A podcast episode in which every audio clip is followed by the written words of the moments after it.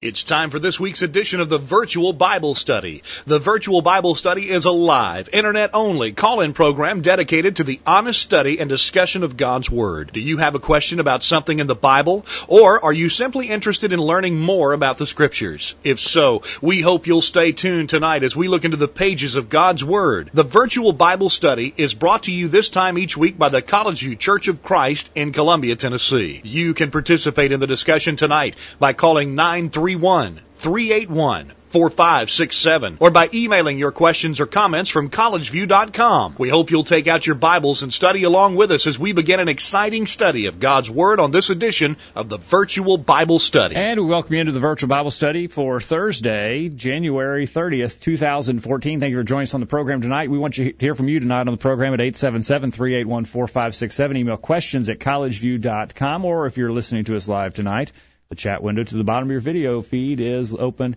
for your joining in there. My name is Jacob Gwynn. My father, Greg Gwynn, is here. Hello, Dad. Jacob, great to be with you tonight. Looking forward to uh, an important discussion on a really controversial Bible subject. It's going to get controversial, and that will be a good thing because uh, we need to understand the Bible alike. Uh, the Bible can be understood, and uh, we believe there is an absolute answer to issues like this, and we're going to look for that answer tonight. But there are some people who will differ, and uh, we want to hear the reasoning behind it. Yeah, we're going to talk about baptism tonight. Uh, we're, we're talking about a very simple, basic Bible doctrine. Sometimes we call these kind of things first principles.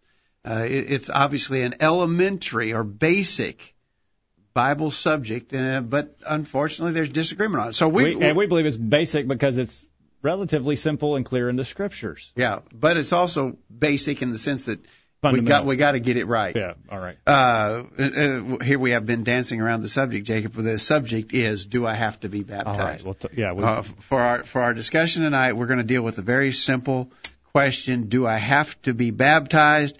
Is the act of baptism essential for salvation? Do I have to be baptized if I want to go to heaven? That's that's a simple question we want to ask. Well, we need to we need to address the elephant in the room. I mean, that, that didn't come out too good. Mike uh, Mike Mailer is here. Yeah, but you know we've been calling him we've been pronouncing his last name Mailer all these years because he's a been a frequent con- contributor yes. in the chat room yes. and uh, by email. Uh, he's with us live in person. Mike Mahler. Mahler. I, you know, I thought I, I thought it looked that Mike way sometimes, Mahler, yeah, but we yeah. always said Mailer, and so it sort of yeah. Mike. And Mike is Mike is from Orleans, Indiana, and some of you who listen to the program frequently will ha- remember his name because he often contributes. Mike, glad to have you with us tonight. Good to be here tonight, and uh, it's a unique uh, experience to be on this side of the camera. Usually yeah, I'm yeah. on the other side. So there we go. Great to in be fact, here. I, but I, I, I remember at least once in the past you Skyped into our program. So, I did. Uh, you know, you you have been seen in person before, but you are actually in in studio with us tonight. And for the record, my family pronounces it both ways, so you're not Uh, okay not 100 percent wrong. Okay, okay, good. Okay, so what is it again? One more time. It's Mahler. Mahler. Mahler. I got it. Uh, all right, so we're going to talk about this important subject. Do I have to be baptized? By the way, Jack is behind the board for us tonight. Jack, glad to have you with us. We'll be looking for your comments as well. Yeah, Jack. Um, to our update list earlier today, we sent out these questions. Remember, we always do that on Thursday. Try to do it about noon. Looks like this went out at 11:41 today, Jacob. You're on the money. Uh, we we send out this update telling you what our topic's going to be. Ask some questions. Begin to seek your feedback. Uh, if you're not on our list and want to be, send us an email to questions at collegeview.com. Put add me to the list in the subject line. We'll do it. Two emails a week. Get an email of our updates on Thursday. You also get our electronic version of our church bulletin on Tuesdays, but we won't we won't flood your inbox with anything other than those two uh, mailings each week. Okay. So to our update list today, we sent these questions. Number one, are you aware of and can you document the varied positions on the necessity of baptism that are found in some of the predominant denominations? We just want to show that there's a lot of varying positions on baptism out there. Okay. Then we're going to go to the question, do you believe that baptism is essential for salvation? Yes or no? Explain your answer. Number three, can a person be saved by faith only? Can a person be saved by praying the sinner's prayer? Number four, what can we learn about baptism from A, the conversion of the Ethiopian eunuch in Acts 8, B, the conversion of Saul of Tarsus in Acts 9, C, the conversion of Cornelius in Acts 10. And finally, for scriptural baptism, what things are essential and what things are not essential in order for you to have a scriptural baptism. That's we got a lot of territory to cover, Jacob. Uh, we're going to have to go fast. All right. We'll look forward to your participation, though. 877-381-4567. That number is toll free. The line is open. We'll look forward to hearing from you on the program tonight. We don't want this to be a um, you know, an, an ugly discussion. We want it to be based upon the scriptures, but we'll look forward to your uh, participation if you, especially if you disagree with us. Uh, we, we yeah, we invite you. We invite you to tell us why you disagree because we want we want to work through that. We want to we want to come to an agreement about a very important Bible subject. All so right. if you disagree with us, tell us why. Yeah. Jacob, I, I did a little research today, actually, uh, looking You up did. different uh, denominational positions on baptism. And I just want to read some of these real quick. I'm not even going to comment about them. I think a lot of them are wrong, but I'm not even going to comment. I just want to show you just what a varied uh, take that religious people take on this. Then we'll then we'll compare that to what the scriptures Yeah. teach. Methodist Church, the Methodist Church. We are accounted righteous before God only for the. I, by the way, these are from their websites. Oh, their website's okay. The Methodist Church says we are accounted righteous before God only for the merit of our Lord and Savior Jesus Christ by faith and not our own works or deservings. Wherefore we are justified by faith only is a most wholesome doctrine and very full of comfort. In the United Methodist Church, baptism is not necessary for salvation since it is only a sign of the salvation already present. However, baptism is a requirement for church membership. We're going to see that several times. It's harder to get into the Methodist Church than it is to get into heaven. Oh, well. Did you, did you, did you catch that? Yeah, that's true. No, so it's a sign. Yeah. They said it was a sign. Yeah. Uh, I'm just taking notes here to okay, compare what they said. Okay. Uh, Jehovah's Witnesses. Mike, you might know some of this because you've studied extensively with Jehovah's Witnesses. Bapti- they say in their book, Make Sure of All Things, baptism does not wash away one's sins. Ooh, doesn't Okay. wash away sins. Okay, I'm taking that down. Uh, Lutheran Church. Lutherans believe that the Bible teaches that a person is saved by God's grace alone through faith in Jesus Christ alone. The Lutheran Church does not believe that baptism is absolutely necessary for salvation. The thief on the cross was saved apparently without baptism, as were all the believers in the Old Testament era. Uh, that's well, I can't argue with that. Okay. Well, I can argue with some about the Old it, yeah. Testament in the Old Yeah. Testament. Uh, oh man, you know they're, they're just all different kinds of Baptist churches. All different kinds of Baptist churches. I, and I got I got just a raft of quotes from Baptist churches. Here's the Southern Baptist Church. Southern Baptists have always understood the Bible to teach that baptism is not a part of salvation, but subsequent to it. Southern Baptist churches teach that baptism is purely emblematic in nature and not essential to salvation. Uh, the Free Will Baptist Church, they ask the question, what's the purpose of baptism? Perhaps it would be better to begin by mentioning what baptism does not do. Baptism does not take away sins. Wow. Baptism is a righteous work. It's something we ought to do after we have been saved, but it isn't something we do to secure salvation. All right. Primitive Baptist Church. Primitive Baptists practice baptism by immersion, sometimes referred to as believer's baptism. Baptism must be performed by an ordained minister and is the ordinance by which a person becomes a member of the Primitive Baptist Church. So that's how you become a member, but nothing about salvation. Right. In Independent Baptist Church. You should be baptized in obedience to the Lord Jesus Christ as a public testimony of your salvation, and then unite with the Bible believing church without delay. Independent Fundamental Baptist Church. Be baptized. Baptism is a public profession of your decision, is an act of obedience, and identifies you with Christ. Uh-huh.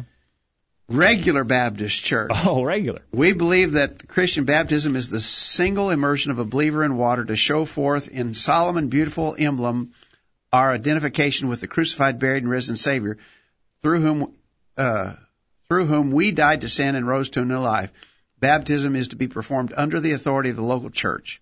It is a prerequisite to the privileges of church membership. Uh, Sovereign Grace Baptist Church. Uh, we believe that salvation of sinners is wholly of God's grace. The salvation of God is therefore not merely made possible, but is actually procured, procured through Christ's vicarious death for all who believe savingly in Him. Baptism is a prerequisite to the privileges of the church and to the Lord's Supper. Uh, I mean, I, I mean, the Baptists just go on and on and on, but you, you kind of see a common thread here. Yeah, I've seen some Uh, things that are repeating here. Uh, King James Version Bible Baptist. really? King James Oh, Version yes. Bible Baptist. Uh, we believe a man is uh, we believe a man is secured in his salvation eternally and unconditionally in this age at the moment he believes. We believe that believers should be immersed in water after being saved. Uh, Six principle Baptist Church. Baptism is not essential to salvation. It is absolutely essential to Christian obedience and to the declaration of those great truths which baptism alone symbolizes and declares.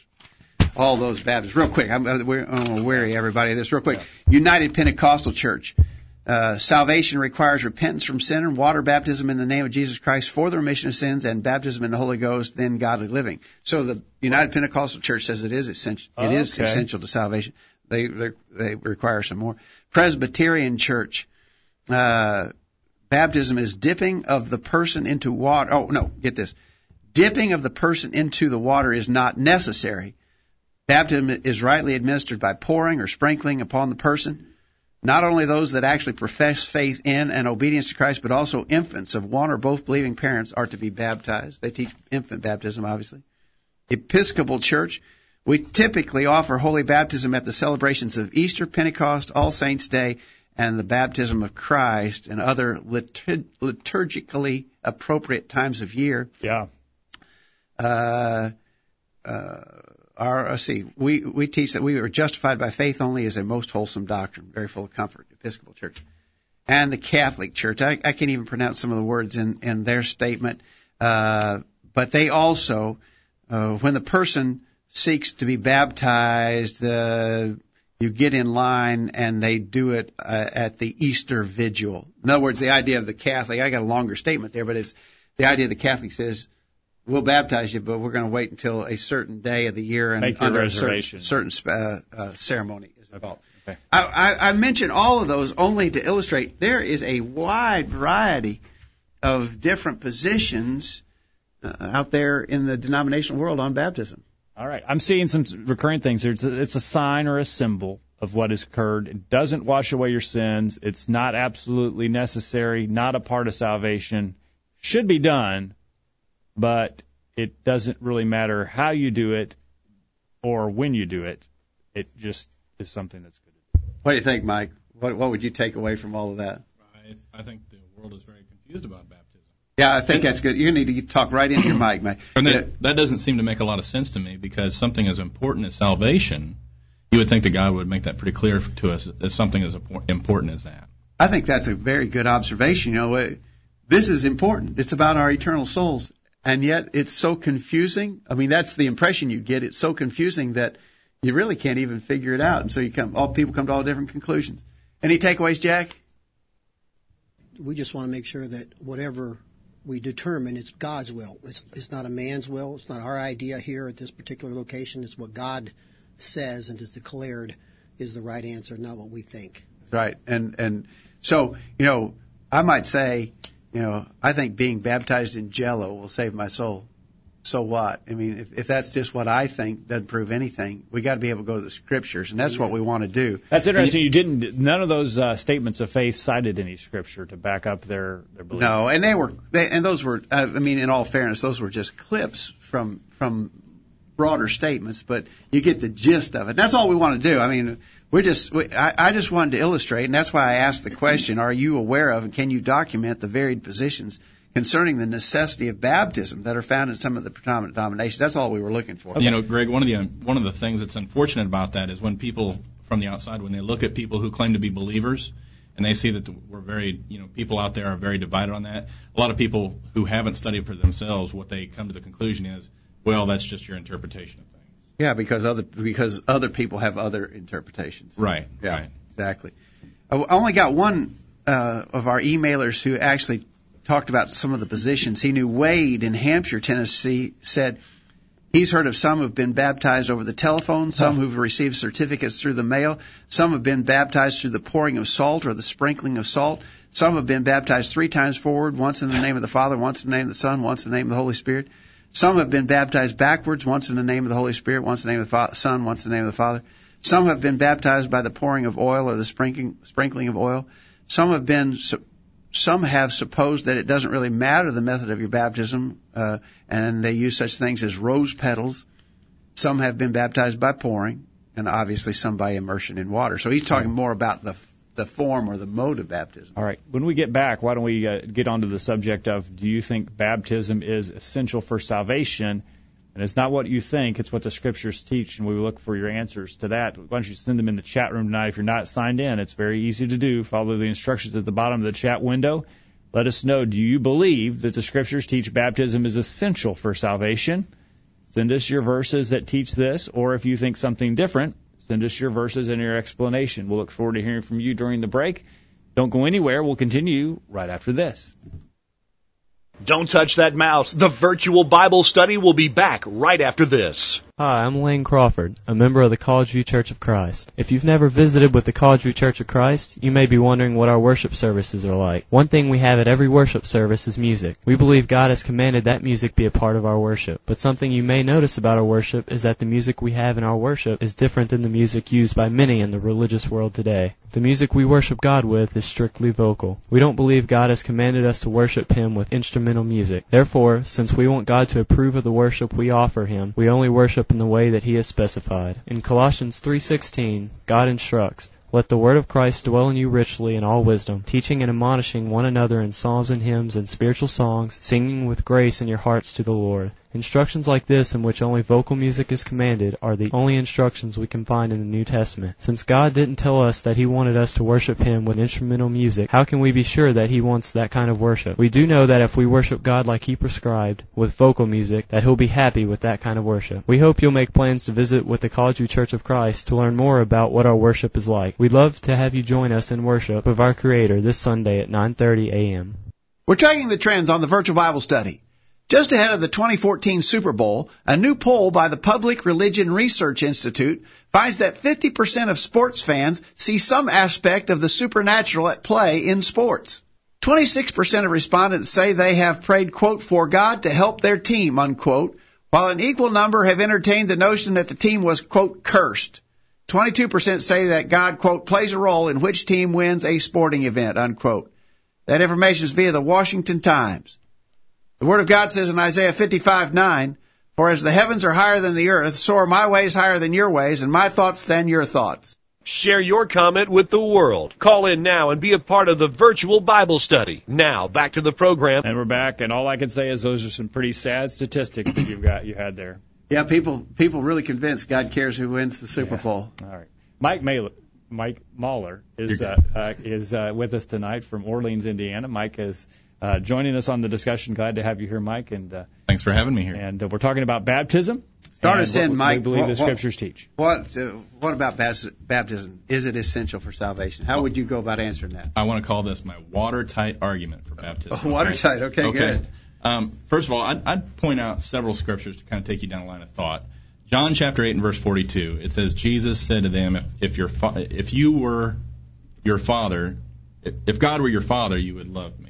Okay. So in other words, you know, Jesus says, if you're God's, God's so so if I want God, if I want to call God Father, I got to love Jesus. You've got to love Jesus. And then if you look at the, just in John chapter 8 and verse 44, if you resist doing Jesus' commands, and Jesus says your father is the devil. He said that there. He said you are your father of your father the devil, and the desires of your father you want to do. So basically, um, we, by by what we do, we show which side we're on, Who's, right. who who we have allegiance with. Okay? Right. I got you.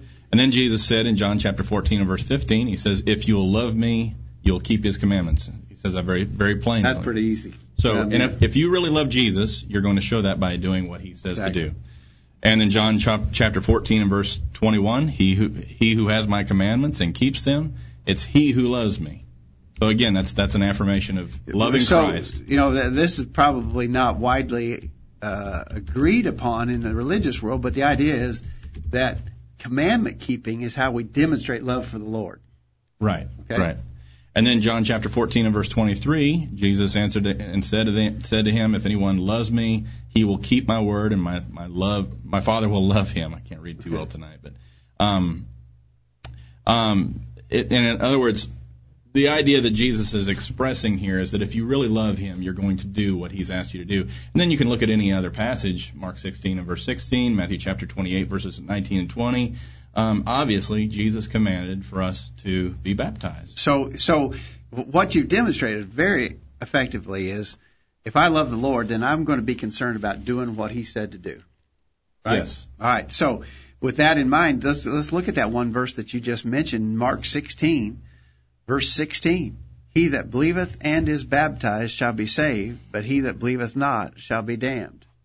That seems pretty straightforward. You know, uh, you've got to believe. We understand that. Everybody understands that. You're not going to do anything else if you don't believe. Belief would obviously be the first uh, prerequisite because w- without faith you wouldn't pursue anything else. Yeah. You know, J- J- uh, Greg, one of the things that I've noticed as I've spoken with people in the world, uh, they tend to ask a question just like the question you're asking tonight. Do I have to be baptized? That's sort of a loaded question, and it's almost to take the position to say, do I really have to do what God tells me to do?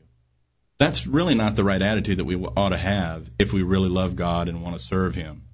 Yeah, that's right. Now, now I wasn't a rock. But, but, but again, but before we leave Mark 16, Yeah, I was gonna say. he that believeth and is baptized shall be saved. Go ahead. I wasn't a rock star in the English classroom by any means, but I do remember that the word and is a conjunction and it combines two things together.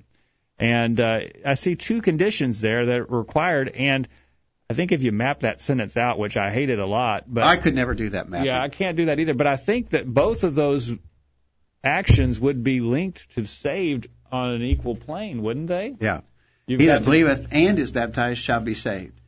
What if we saw? What if we? I've, I've used this illustration lots of times. What if we saw an ad in the paper tomorrow morning and said, "He that comes to the car dealership and brings a bag of potatoes will receive a new car." Yeah. What would But he you? that doesn't come to the car dealership will not. What would you understand that you had to do to get the new car? You'd have to go there, but that wouldn't be enough. Right. You would understand and wouldn't even begin to think otherwise. You got to carry a bag of potatoes when you with you when you go Right. to get the new car. Now, if you don't want the new car, just don't go. Yeah. But if you want the new car, go there and carry a bag of potatoes. And both are necessary, and you're not going to get the new car if you don't do both things. And, and nobody would make, a, and the argument is made, well, it doesn't say he that does not believe and is not baptized will be condemned.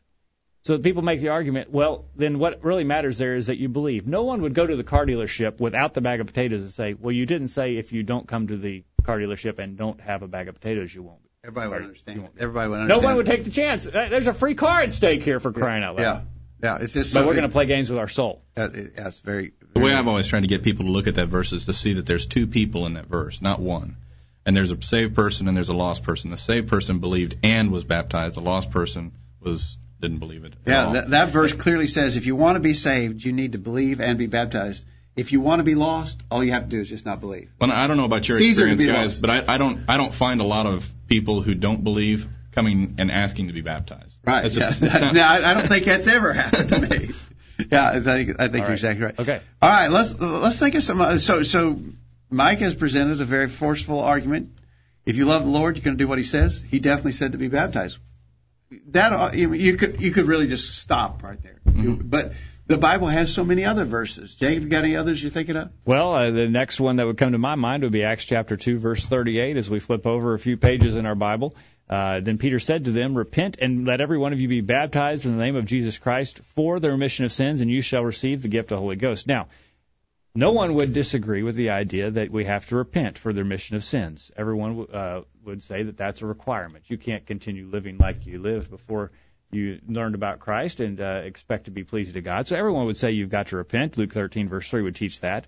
But there's another conjunction there, the same one we saw before, and it says that we have to be baptized in the name of Jesus Christ. Both of these things are for the remission of sins. Yeah, I think that's so interesting. You know that that everybody agrees you have to repent, but if you agree that you have to repent in order to have the remission of sins, that verse links also with repentance baptism for the remission of sins. If repentance is necessary for the remission of sins, baptism is essential for the remission of sins. It's, and it, again, that you don't have to be a great grammar student to understand that. That's just common sense conversation. That's the way we use language. Words mean things. All right. Um, yeah, Jack. yeah. Baptism is something that you don't really have to do until sometime later. Then, then if you look at this verse, then you'd have to say the same for repentance.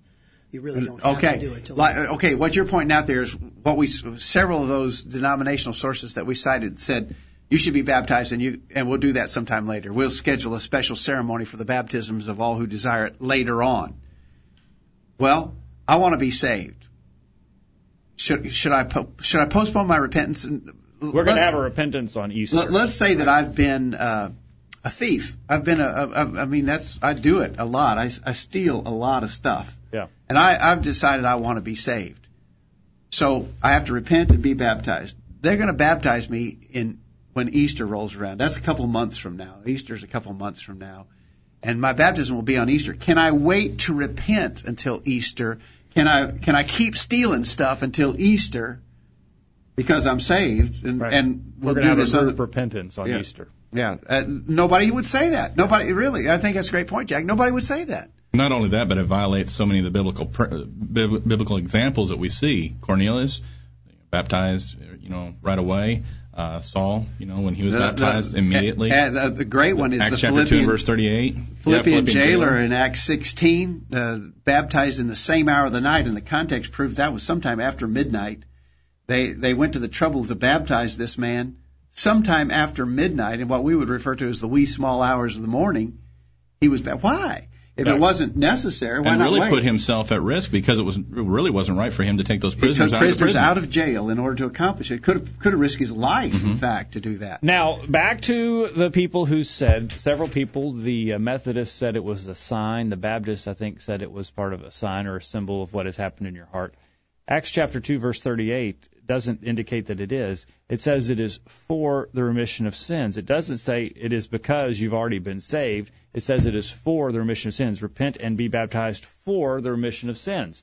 Uh, seems to be a contradiction with some of these statements of faith that you mentioned earlier. Uh, it, uh, the Free Will Baptist. I, I didn't read this earlier, but uh, uh, they tried to deal with Acts 2:38. Okay, let's see what it says. They said sometimes the language of Acts 2:38 confuses people in this matter. Note the words: "Repent and be baptized, every one of you, in the name of Jesus Christ, for remission of sins." The word "for" in Acts 2:38 in the original language is the word "eis," uh-huh. and it means because. Right. Well, it also means unto. And so, but they want to lock on the meaning because. Peter is not teaching that you should be baptized to remit sins, but rather because your sins have been remitted, you ought to be baptized. In other words, be baptized because your sins have been forgiven. Yes. The command to, but then they say, but the command to repent precedes the command to be baptized. Repentance brings salvation. Well, they're being, Oh, they're that- that- missing that conjunction again. that's right. If if baptism is because you are saved, then repentance is also because you are saved. Those words are linked. Yep. And if if the word eis means because of in Acts 2:38, it means you repent because you've already been saved. Right. Uh, they, here's their example. Let's look at a practical illustration from everyday life. Close the window. It's cold outside. Would, that would not mean that closing the window makes it cold outside, but because it's already cold outside, someone has given the order to close the window. that's not even the same construction as what we had in Acts 2. When Peter said, be baptized for remission of sins, he was saying you need to be baptized because your sins are remitted already. I think they would have said that better if they would have said, "Be baptized, for it is cold outside." The argument would be true that sometimes the word "for" can be used does. In- in the English- sense of because of. Yeah. The problem is, is that they have the evidence of all the scholars against them. I have in front of me. I'd, I'd be happy to share it with anybody. 28 different versions. I'd look up more if I could find them, but I looked up every version, even obscure versions, in all the translations of the Bible. And if the word means because of, in other words, because your sins have already been forgiven, I would like to see one reputable version of the Bible that says that. But it all, every one of them says something to the effect, uh, repent and be baptized for the for remission of sins. Oh, unto, in order Yeah. to obtain. Right. Th- this would be a parallel to saying, uh, go to the doctor and receive chemotherapy for the remission of your cancer. I mean, do you have to get the, uh, the, the, the chemotherapy in order Or to do, get the or do you get it because your cancer's already Right. remitted? No, Exactly. you get it in order to. It's just amazing to me. I, I saw a debate one time uh, with a with a Baptist preacher, and he was debating this idea with another person, and and uh, he showed that there were 30 different definitions of the word eis, but he argued that that meant because they, they have already been forgiven. Because of. And I thought, well, how can you arbitrarily choose out of 30 different definitions that you have supposedly found? I don't know if that's true or not. But how could you say, out of that- all those definitions, just because this one fits my doctrine, that's the one we're going to choose? But the big problem that anybody who argues that way has is that they also have to then argue that repentance also True. comes subsequent to salvation. that's true. And, and they don't teach that, Mhm. but cons- to be consistent, they'd have to accept that as a, a, a condition of their understanding. Uh, By the way, just a real quick side point, Jacob, we're taking way too long here, but as a quick side point, that exact same phrase is found in Matthew 26, 28. That's right. Where Jesus was instituting the Lord's Supper. And when he gave them the cup to drink, he said, This is my blood of the New Testament, which is shed for many for the remission of sins. Now that's the exact identical phrase in the English that we find in Acts 2.38. It also happens to be the exact identical phrase in the Greek. Did Jesus shed his sin because sins had, did Jesus shed his blood because sins had already been forgiven? I sure hope not. He, no, he shed his blood in order that sins could be forgiven. Yeah. And that's the same thing we've got in Acts 2.38. We're baptized in order to have the remission of sins. The problem is, if you explain away Acts chapter 2, verse 38, you still have plenty other verses to deal with, and we'll talk about some more of those on the other side of the break. All right, we're going to have to hurry. We'll get a bullet point. We'll get your thoughts on the other side. Don't go anywhere. The virtual Bible study continues right after this. Now you can listen to a podcast of a recent sermon every week. Find out more at collegeview.com. There's more of the virtual Bible study right after these important messages. This is Greg Gwin with this week's bullet point. Proverbs chapter 15 verse 3 says, The eyes of the Lord are in every place, beholding the evil and the good. For a long time we've used this verse and others in the Bible to emphasize that no evil deed is missed by God. He sees, He knows. You should not think that you can act in violation of His law without being observed and noticed. Hebrews 4 verse 13 says, All things are naked and open unto the eyes of Him with whom we have to do. But this verse from Proverbs chapter 15 verse 3, again it says, the eyes of the Lord are in every place beholding the evil and the good. That states another truth that we often ignore. It promises that God is watching what we do that is good too. He perceives every good deed, every noble effort, and each act of faithful service. Do we believe that? Maybe not. Instead, we often feel compelled to boast of everything we do. We have to tell others and explain all the details. We're tempted to brag about our level of knowledge or special skills. Jesus dealt with this problem in his famous Sermon on the Mount. He warned that if we do what we do to, quote, be seen of men, then we have our reward. And we can expect, quote, no reward from your Father which is in heaven. That's Matthew 6, beginning verse 1. The attitude that we need is this, quote, when ye shall have done all those things which are commanded you say we are unprofitable servants. We have done that which was our duty to do. Luke 17 verse 10. So, Christian, don't feel that you need to point out all your good deeds. God knows and will reward you. Quote, we must all appear before the judgment seat of Christ that everyone may receive the things done in his body according to that he had done, whether it be good or bad. 2 Corinthians 5 verse 10. That's this week's bullet point.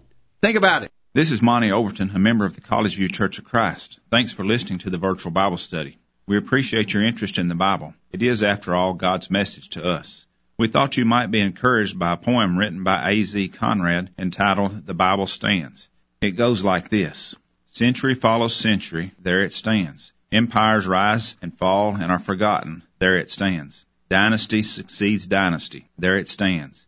Kings are crowned and uncrowned, there it stands. Emperors decree its extermination, there it stands. Atheists rail against it, there it stands. Agnostics smile cynically, there it stands. Profane, prayerless punsters caricature it, there it stands. Unbelief abandons it, there it stands.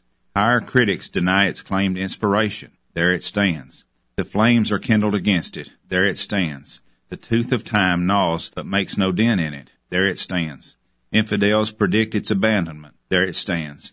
Modernism tries to explain it away. There it stands. Broadcasting around the world with truths that are out of this world. The virtual Bible study. Take it away, guys. We're back on the program tonight discussing baptism and asking, do I have to be baptized? We look forward to hearing from you at 877-381-4567 on the phone tonight. We'll remind you this program is brought to you by the College View Church of Christ in Columbia, Tennessee. Find out more about us by visiting our website, thevirtualbiblestudy.com, and we'd encourage you to come and worship with us at the College View Church of Christ if you're in the Columbia, Tennessee area. Find out more about our meeting place and our times of meeting at thevirtualbiblestudy.com. Jack, you you brought up something during the break that we probably should come about. A lot of people say, well, if you say you have to be baptized, then that that's a work, and you're and you're saying that we we earn our salvation by doing this work of baptism. How how would we respond to that? You know, I think that's a legitimate concern people have. It is, and um, I try to approach it from, of course, Scripture all the time. And I look at, for me, at Hebrews chapter 11. When I look at Hebrews chapter 11, I give many examples there. For example, Abel, and by faith he offered, and the result was righteousness. Enoch, what did he do by faith? He walked. And what was the result? He was translated. Noah, what did he do? By faith, he prepared the ark. And what happened? His house was saved. Abraham, what did he do by faith? He obeyed, and he was at the heavenly city. in Jericho, they, by faith, encompassed about the city. And what happened? The walls fell. These people simply believed and acted as God directed them, and that's all we're doing. That's all we're saying. Faith, saving faith, has always, in all those Old Testament examples you just cited from Hebrews 11, saving faith, the kind of faith that pleases God, has always motivated people to do what God said. You know, it's not that they were earning. You know, the, the the the example of Jericho is a classic one. They marched around the city once each time for six days, and on the seventh day they marched around seven times. 13, 13 laps around the city of Jericho, and the walls fell down. Did that? Did their activity do it? I mean, in other words, did somehow their tramping of feet around the walls of the city weaken the foundation of the wall and it fell down? No it fell down because they obediently uh, believed and obeyed what God said to do. Amen. Uh, they put their faith into action and they responded to God's instructions, and that's all that we're saying. You know, a, a verse yeah. Go ahead, Jacob. Uh, well, um, I'm, I'm looking forward to. Some, there's a verse that says, as they're getting ready to march around the walls of Jericho, that God says, "I've given you the city." Yeah. So Greg, they didn't earn it by marching around, yeah. but they had to be obedient, and yeah. so and they're uh, okay. What, I, what I wanted to ask you is, is why did the walls fall down then? How, how did the walls fall down? That was God, right? God did it, yeah. And, and I would say that that was a work that God did based upon their obedience. Yeah. And I would say the baptism is very much like that in the sense I like to pull people to Colossians chapter 2 and I like to take a look at a parallel with the Old Testament in Colossians chapter 2 verses verses 11 and 12 it's comparing something Old Testament with to New. It says, "In Him you were also circumcised with the un, with the circumcision made without hands, by putting off the body of the of of the sins of the flesh, circumcision of Christ." Now notice verse 12: "Buried with Him in baptism, in which you are also raised with Him through faith." Notice this: in the working of God who raised Him from the dead. So I would agree that baptism is a work, but what saves me is not my work; it's the work that God does in through baptism. All right, very because good. Because of my obedient faith. A verse that often comes up is, is Ephesians 2, verses 8 and 9. By grace are you saved through faith, and that not of yourselves. It is the gift of God, not of works, lest any man should boast.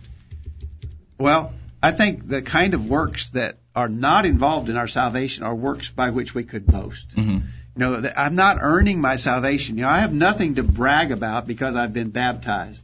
I have not earned my salvation. And so it's not by the kind of works that I could boast about or brag about. That's not the kind of works under consideration. But when we do works of obedience, what about that example we used earlier? Come to the car dealership and bring a bag of potatoes and get a new car. If you did that, if you carried a bag of potatoes there and actually did the physical effort to uh, arrive there with a bag of potatoes in your hand, have you earned that new car? No.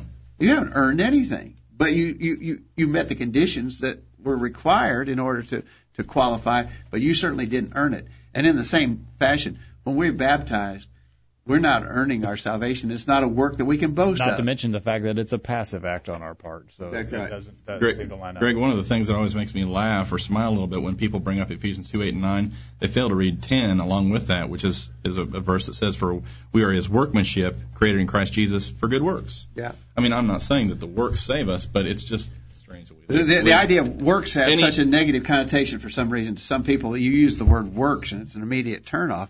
But the Bible uses the word works in a favorable way. Right, right. All right, let us know your thoughts. Uh, sign in the chat room tonight. We, we got a uh, we got a couple of emailers. Uh, we haven't heard from Chris in the UK in a while, Jacob, and he yeah. sent us a long email. I won't have time to read it all. He disagrees with us on this subject, um, and so he he has sent some thoughts. And I, again, I won't be able. I mean, it's I got six pages typed out here. Uh, a lot of it quotes that he's clipped in from other sources, but uh, he makes an interesting analogy. He says, "I want to put forth an analogy." He says, "What is marriage?" is an expression of love between two people in the presence of witnesses. Christianity is a personal relationship between you and the Lord Jesus Christ. But is marriage anything else? What is real love without the vows that protect, love, and make it a permanent commitment in the sight of God and others? So it is with being a Christian. It has a personal side, but also has a ceremonial side. Baptism is that ceremony, followed by church membership. It can't create love, but it can make it public and responsible. uh, baptism takes our personal faith and makes it an objective experience. It announces to everyone that we have pledged a new allegiance and we have taken our stand. Now, that's that's an interesting analogy, but I think it's a flawed analogy. Uh, here's here's a boy and a girl, and they are in love. Are they married yet? The love exists, but they're not married until the marriage takes place, till the ceremony is performed, until they fulfill the requirements of the of the marriage law. Well, what about us? We have faith in Jesus Christ, but we're not saved until we've fulfilled the requirements of salvation, which include baptism. So I think his analogy actually proves something different than he wanted to prove. A boy and a girl are in love, but they're not married till they're married. I think it's a Here's point. a man who believes in Jesus Christ, but Right. he's not saved until he's met the condition of salvation, which is uh, in, which includes, it's not exclusively, but which, which includes baptism. Right. Thank you, Chris, for your uh, comments tonight. Uh, appreciate uh, you for chi- chiming in, and we'll have to look at your comments more thoroughly uh, when we have some time after the program. Uh, Randy in Swartz Creek, Michigan. I believe Randy is in the chat room tonight, and uh, hope he's staying warm up there. He references uh, uh, Mark 16, verse 16, as we mentioned before. He believes and is baptized shall be saved. He who does not believe will be condemned. Acts 2:38, which we commented on. He also references uh, Acts chapter 9 and uh, the incursion of Paul. We need to talk, We're going about, to talk that. about that in a minute, yeah. Acts 22, verse 16. Want to get into that uh, account of uh, Saul? We got, No, we're going to do that later, but All right, let's talk about. Uh, let's talk. Wade has sent in an email. He says, yes, uh, it is important, essential for salvation. Baptism is a command of our Lord Jesus Christ. We call ourselves Christian, therefore we say we are servants and followers of our masters. He said in John 3, uh, 35 and 36, he who believes in the Son of uh, has eternal life, but he who does not obey the Son will not see life, but the wrath of God abides in him. So he says that we have to obey uh, Christ's commands. One of those commands would include baptism, Mark 16, verse 15 and 16. Okay. All right. Let's go quickly, Jacob, to the to um, question three. Can a person be saved by faith only? I mean, if I don't believe in baptism, Mike, that's effectively what I'm arguing. In other words, I'm and, and a lot of the denominational sources we cited earlier suggest you're saved when you believe. It's the most wholesome and comforting Salvation by faith only is a most wholesome doctrine. What was that? In the method, here's one of them that quotes that. I think was wasn't that a quotation by Martin doctrine. Luther I think it might have originally? been. I think it might have Uh, we are counted righteous before God only for the merit of our Lord and Savior Jesus Christ by faith, not of our own works or deservings. Wherefore that we are justified by faith only is a most wholesome doctrine and very full of comfort. Yes. What about that, Mike? Well, I would have to say that look at every example in the Bible that you can find, and I would challenge anybody, and and I'll, I'll be you know objective about this, but I would re- just challenge you to look at your Bible, look at all of the examples that you can find, and my argument would be that a, a saving faith is an obedient faith. Find me an example of a saving faith in the Bible that is not an obedient faith. I think Jack brought that out earlier in Hebrews chapter 10. Um, if, if we're saved, it's it's it's because our belief. It, it's sort of this bizarre argument that we try to make. I think sometimes to try to separate uh, belief from baptism or belief from obedience. Uh, the two are conjoined together. You know, if we believe, we'll obviously accept the Lord's words, and we're going to act upon that belief. So. All right, I think you're exactly right. Rick in the chat room mentions James chapter 2. And that's, of course, that's a great place to go if you want to talk about faith only. He says in the discussion in James 2 concerning justification by faith, the discussion begins in four, verse 14 with a question.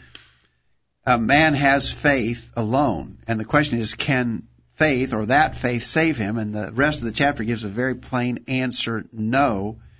Faith without works cannot save. Faith without works is dead. James 2:24. And uh, so he says, as far as salvation is concerned, faith without works is dead. He says, no, you can't be saved by faith only. I wouldn't. If I had to pick one place in the scriptures to go to, I'd go to James 2 to prove that. I think Rick is exactly right.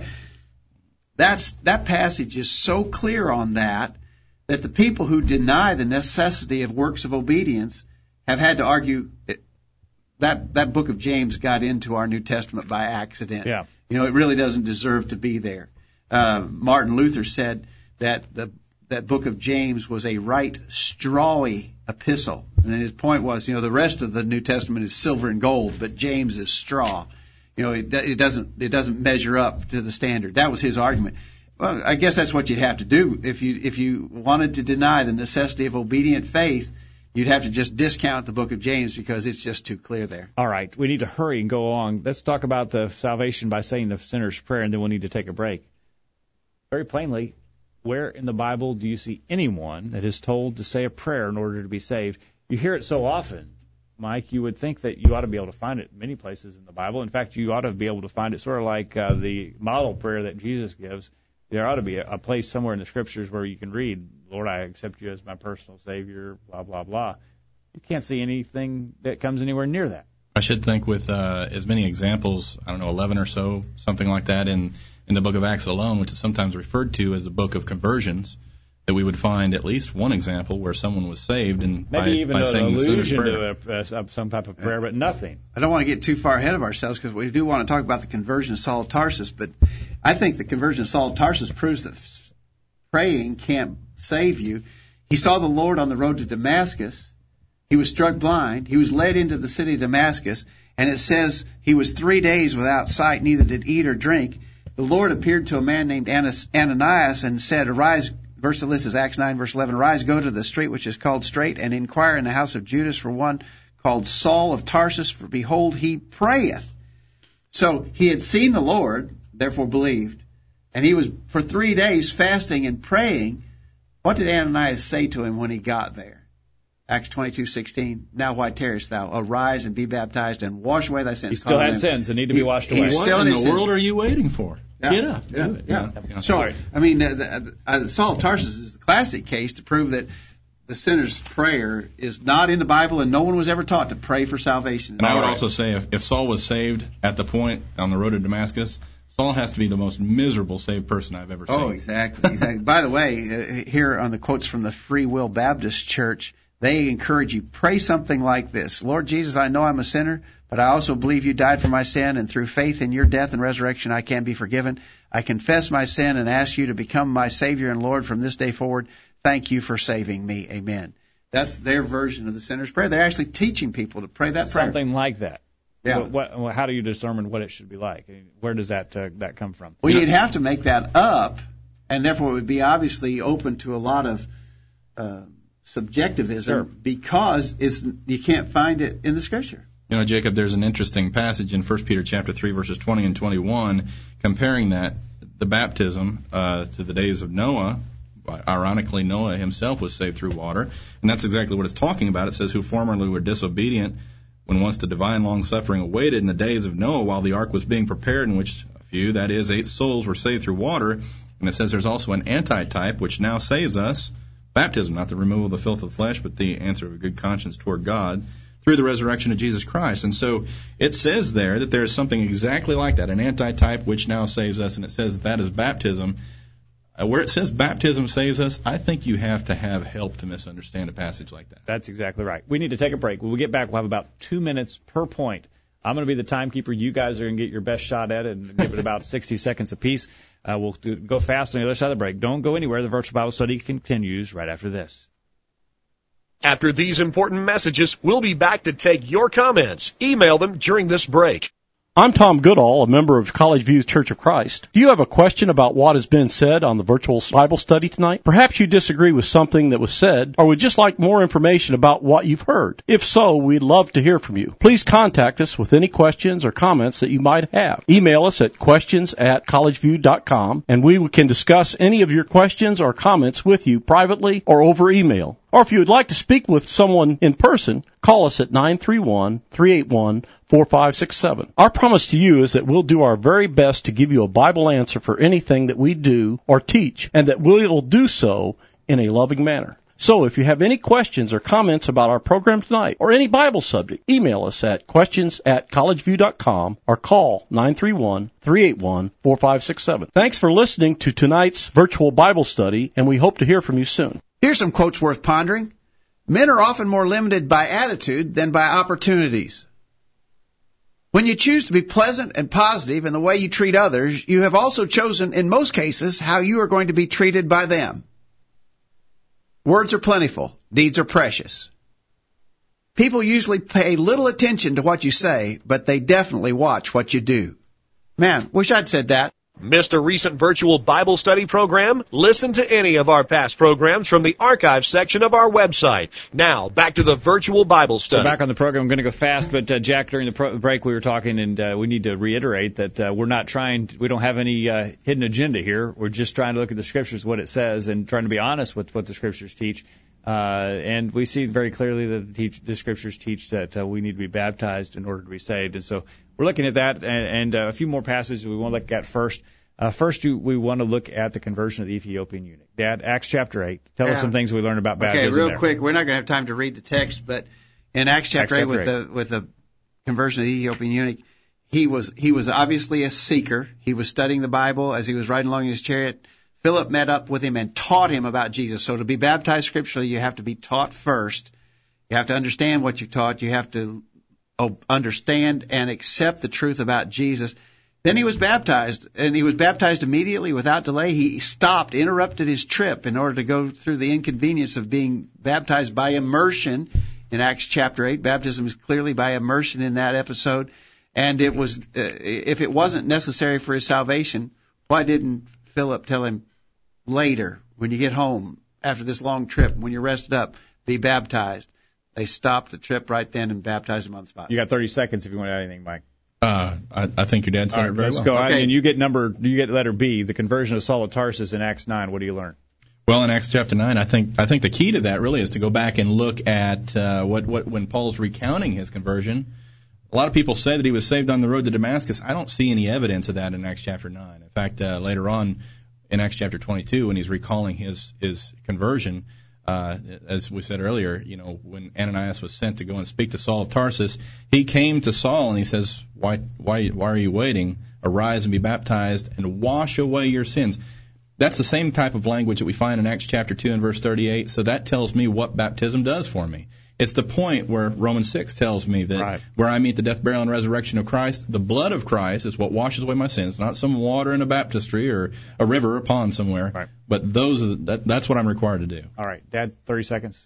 Um, no, I agree. I agree. I like the passage you referenced in Romans chapter 6. We don't have time to get into that, but uh, we don't, we don't, we're not walking a new life in Christ until we have been raised from the waters of baptism. That's what Romans chapter 6 tells us. That's right. You die to sin. You bury a dead man. You rise. You raise. A, you raise a man from the grave. He's Right. he's born again, a new birth. Not until, Not until Baptism. you're yeah raised Okay. with Christ. all right. Okay, All right. Uh, letter C, the conversion of Cornelius in Acts chapter 10. I think the main thing we want to take away from Cornelius in Acts chapter 10 is he's a really good man. Uh, uh, the description of him as a moral man in Acts chapter 10 verse 2, he, uh, you can't hardly find a better description of anybody in the scripture. A devout man, one that feared God with all his house and gave much alms to the people. And he prayed to God always, but he wasn't saved. He was told to send for Simon Peter, verse 6 of Acts 10, he shall tell thee what thou oughtest to do. That's King James Version. The, the gist of that is he'll tell you what you must do. And it, and when Peter came, he commanded them to be baptized in the name of the Lord. Acts 10 verse 48. Uh, so he, he was a good man, but he wasn't saved by his moral goodness. He had to be baptized to be saved. All right. Uh, excellent points. Uh, quickly, uh, Wade in Hampshire has responded. What does he learn from the conversion of the Ethiopian eunuch in Acts 8? First, he told him that the only way he could be baptized was to believe with all his heart. He had to go down in the water. That means re- it required quite a bit of water for him to be baptized. He was baptized immediately. From the conversion of Saul of Tarsus, he was baptized immediately. The conversion of Cornelius, Wade says, uh, even in this account, they had already received gifts from the Holy Spirit, but Peter told them they needed still need to be baptized. So again, they were baptized immediately. And Randy from Randy. Fort Street, Michigan. Yeah, uh, he's he uh, concerning Philip and the eunuch. he- he- Philip preached Jesus to the eunuch. Doing so, the eunuch learned that one must confess Jesus to be the Son of God and be baptized. When one preaches Jesus, they will teach that Jesus is the Son of God and the need for being baptized. Concerning Saul of Tarsus, Randy says, uh, by the time that Saul believed that Jesus was the Son of God, he was baptized as the Ethiopian was. That's true. Uh, in Acts 10, we have the rec- uh, we have the record of the first Gentiles to obey the good news. Uh, from that time forth, the door has been opened to all of mankind to be saved. Uh, again, if you read the whole chapter, you'll see that Peter preached Jesus, Cornelius, and those with him believed and were baptized. In the conversion of the Ethiopian eunuch, Saul of Tarsus, and Cornelius, all believed Jesus to be the Son of God and were baptized for the remission of their sins. All right. All right. Well, you guys did good on that part. Let's well, see if you can keep it we could t- we could do effectively Oh, yeah. a whole program on every one we of those have not cases. done them all justice, Yeah. but you've at least hit the high points, and I appreciate you for that. Now let's go on to number five. Two last things you wanted to talk about. What what are the things about baptism? What things about baptism are? let- Let's do it in reverse order. What things don't matter, Mike? What would you say are things that are not essential in regards to baptism? Well, the location. You know, I don't think it matters whether you're in a baptistry or, uh, you know, some people have argued, well, it has to be moving water or something. I think it's just water. Well, know, we know that we know that they did baptize in like the Jordan River. John, in practicing his baptism before the gospel age, John baptized in the Jordan River. So there's a flowing, but you got to believe that the Ethiopian eunuch was baptized in probably a pool of water in some kind of an oasis in the in the Gaza desert. Uh, so I don't think it. You know, we don't we don't have any indication of the the type of place where you have to be baptized, the location. I, I think one of your quotes said that it had to be an ordained minister. Yes, one of the denominational sources said you had to be baptized by an ordained minister in that denomination. Can you find me an ordained minister in the Bible? I don't think so, and I don't can't think find that, that denomination in the Bible. But the thing of it is, I don't think that the the New Testament specifies any qualification of the baptizer. True. And Because because if it was so, well, let's say that I had to be an ordained minister to baptize you, Mike, but I I I, I actually lied about it. I have not been ordained. I told you I was, but I haven't been, and so I baptized you, and you didn't even know. what if you didn't truly per- repent of your sins and you really aren't even a Christian? I may not even. You're not be- even a believer. That's right. Secretly, you're an And now atheist. you're lost because I was unqualified to baptize you. Right. That doesn't even make that sense. puts me in a bad position. do- doesn't make any sense. All right. Uh, so I think place, administrator, also words spoken. And I I don't think the New Testament specifies any formula of words that has to be said over a person in order for the baptism to be scriptural. Well, and that is true, and that's a misunderstanding of what uh, it says in Matthew chapter 28. Right. Uh, go teaching them, baptize them in the name of the Father, the Son, and the Holy Spirit. Doesn't mean you have to say the name of the Father, the Son, and the Holy Spirit. It means you need to have the authority. By their authority. That's right. And okay, so that's those things are not necessary. What things are necessary? Knowledge. You got to know what you're doing. Romans 6:17 says we must obey from the heart that form of doctrine which has been delivered to us.